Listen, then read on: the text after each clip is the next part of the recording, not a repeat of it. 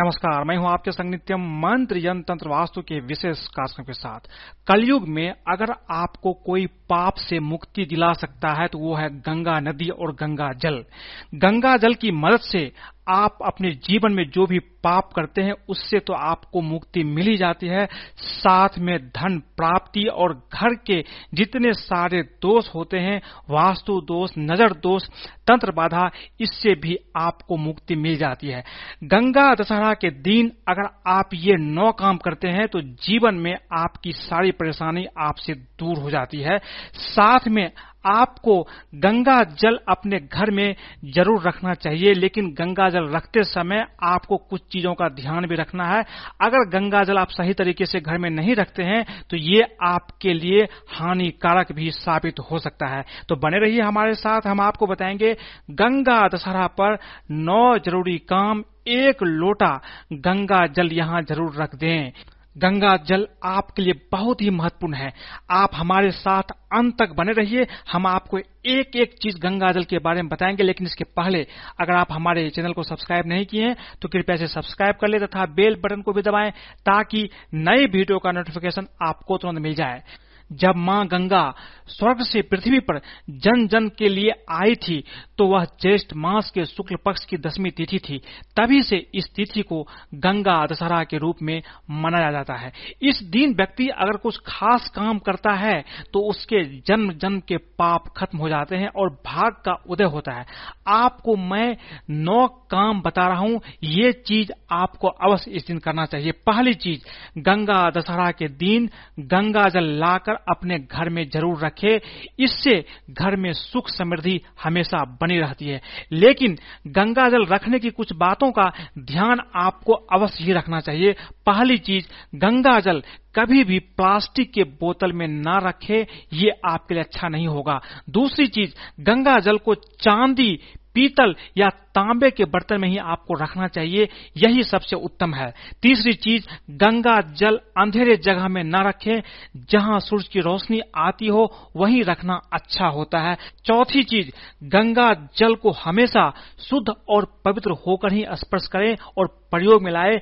बिना शुद्ध हुए कभी भी आपको गंगा जल का स्पर्श नहीं करना चाहिए। ऐसा मानते हैं कि इस दिन गंगा दशहरा के दिन गंगा स्नान आपको अवश्य ही करना चाहिए। अगर संभव हो तो आप गंगा स्नान अवश्य करें। गंगा घाट पर जाएँ और माँ गंगा में डुबकी लगाकर अपने पापों का भार अवश्य कम करें। धन प्राप्ति के लिए गंगा दशहरा के दिन सुबह में पीपल के पास सरसों तेल का दीपक जलाएँ और पीपल के पेड़ की जड़ में जल अर्पित करें और जल में थोड़ा सा गंगा जल भी मिला दें और जल अर्पित करते समय ओम गंगे नमः मंत्र का जाप भी करते रहें। इससे आपके जीवन में धन की प्राप्ति अवश्य रूप से होती है। अगर घर में लड़ाई झगड़े ज़्यादा होती है, हमेशा कलह और अशांति बना रहता है तो पीतल या तांबे का छोटा कलश में गंगा जल भर ले, फिर लाल कपड़े से कलश की मुँह बाँध दे, उसे आप अपने घर के ईशान कोण में रख दे। इसे हर पूर्णिमा को आप इसका जल बदलते रहे। इससे आपके घर में लड़ाई झगड़े भी नहीं होगी। कलह और अशांति का माहौल भी खत्म हो जाएगा। घर से बुरी शक्ति को भगाने के लिए शाम के समय गंगा जल का छिड़काव करें और उसके बाद लोबान या गूगल जलाकर पूरे घर में धुआँ करें। इससे आपके घर में अगर कोई बुरी शक्ति का प्रभाव है तो बुरी शक्ति आपके घर से तुरंत ही भाग जाता है। धन आगमन के लिए रोज़ाना अपने मुख द्वार पर पानी में थोड़ा सा गंगा जल और हल्दी मिलाकर छिड़काव करें। ऐसा करने से आपके जीवन में, आपके घर में धन का आगमन होने लगता है। धन से संबंधित कोई भी समस्या हो या घर में लोगों पर बहुत कर्ज हो गया हो तो पीतल के छोटे बर्तन में गंगा जल भरकर घर के उत्तर पूर्व दिशा में रख दें और रोज़ाना इस पानी को बदलते रहे। इससे सारी धन और कर्ज की समस्या आपकी ज़िंदगी से दूर हो जाती है। इस दिन भगवान शिव का गंगा जल से अभिषेक अवश्य करें। गंगा जल में तीन बेल के पत्र भी डाल दे, इससे जीवन की हर समस्याएँ जड़ से खत्म हो जाती है। इसलिए आप गंगा दशहरा के दिन भगवान शिव पर जल अर्पित करना न भूलें। अगर आप गंगा नदी नहीं जा सकते हैं तो अपने घर में नहाने के पानी में थोड़ा गंगा जल डाल करके आप स्नान करें और फिर माँ गंगा से आशीर्वाद की कामना करें। इससे भी आपको गंगा स्नान की पुण्य मिल जाता है। तीन बार अपने हाथों में गंगा जल लेकर गंगा मैया से सब पाप को क्षमा करने की प्रार्थना करें तो निश्चित रूप से आपके भाग का उदय होगा, आपके सारे पाप ताप खत्म हो जाते हैं और भाग का उदय भी होता है। इसलिए अगर हो सके गंगा नदी आपके आसपास है तो आप चाहे गंगा में डुबकी लगाएँ। तीन बार अपने हाथों में गंगा जल लेकर के माता गंगा से अपने पाप को क्षमा करने की प्रार्थना अवश्य करें। अगर आपके साथ लंबे समय से बुरा ही बुरा हो रहा है तो गंगा दशहरा के दिन गंगा स्नान करें और शाम के समय जब गंगा आरती का समय हो तो उस समय गंगा में शुद्ध घी का दिया छोड़ दें। आपका बुरा समय निश्चित रूप से टल जाएगा।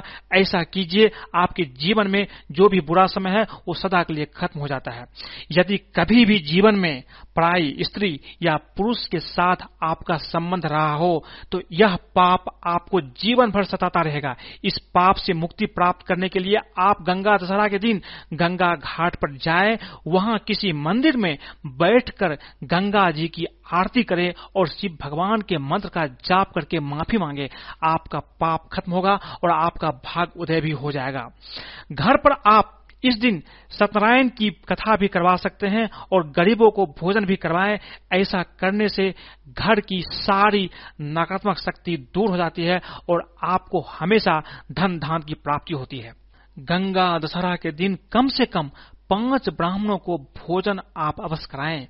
दक्षिणा दे ब्राह्मण के आशीर्वाद से आपके जीवन में जो भी दुख है, पीड़ा है, वो सारा दुख और पीड़ा कम हो जाएगा। लेकिन ये शर्त है कि ब्राह्मण वेद पाठी होना चाहिए, जो पूजा पाठ करता हो। इससे ही अगर आप इसको दान करेंगे, तभी आपको इसका फल मिलता है। तो आज मैंने आपको बताया, गंगा दशहरा के दिन आपको क्या चीज़ें करनी है, किस तरह से गंगा जल का प्रयोग करके अपने जीवन की तमाम समस्याओं का समाधान आप पा सकते हैं और गंगा जल को किस तरह से आपको रखना चाहिए। अगर आपको ये वीडियो पसंद आई तो कृपया इसे लाइक करें, सब्सक्राइब करें, फॉलो करें तथा अपने दोस्तों के साथ भी शेयर करें, ताकि वो भी अपने जीवन में इन चीज़ों को करके अपने जीवन से सारी समस्याओं का समाधान पा सकते हैं और गंगा जल रखने का सही तरीका जानकर अपने जीवन को सुखी बना सकते हैं।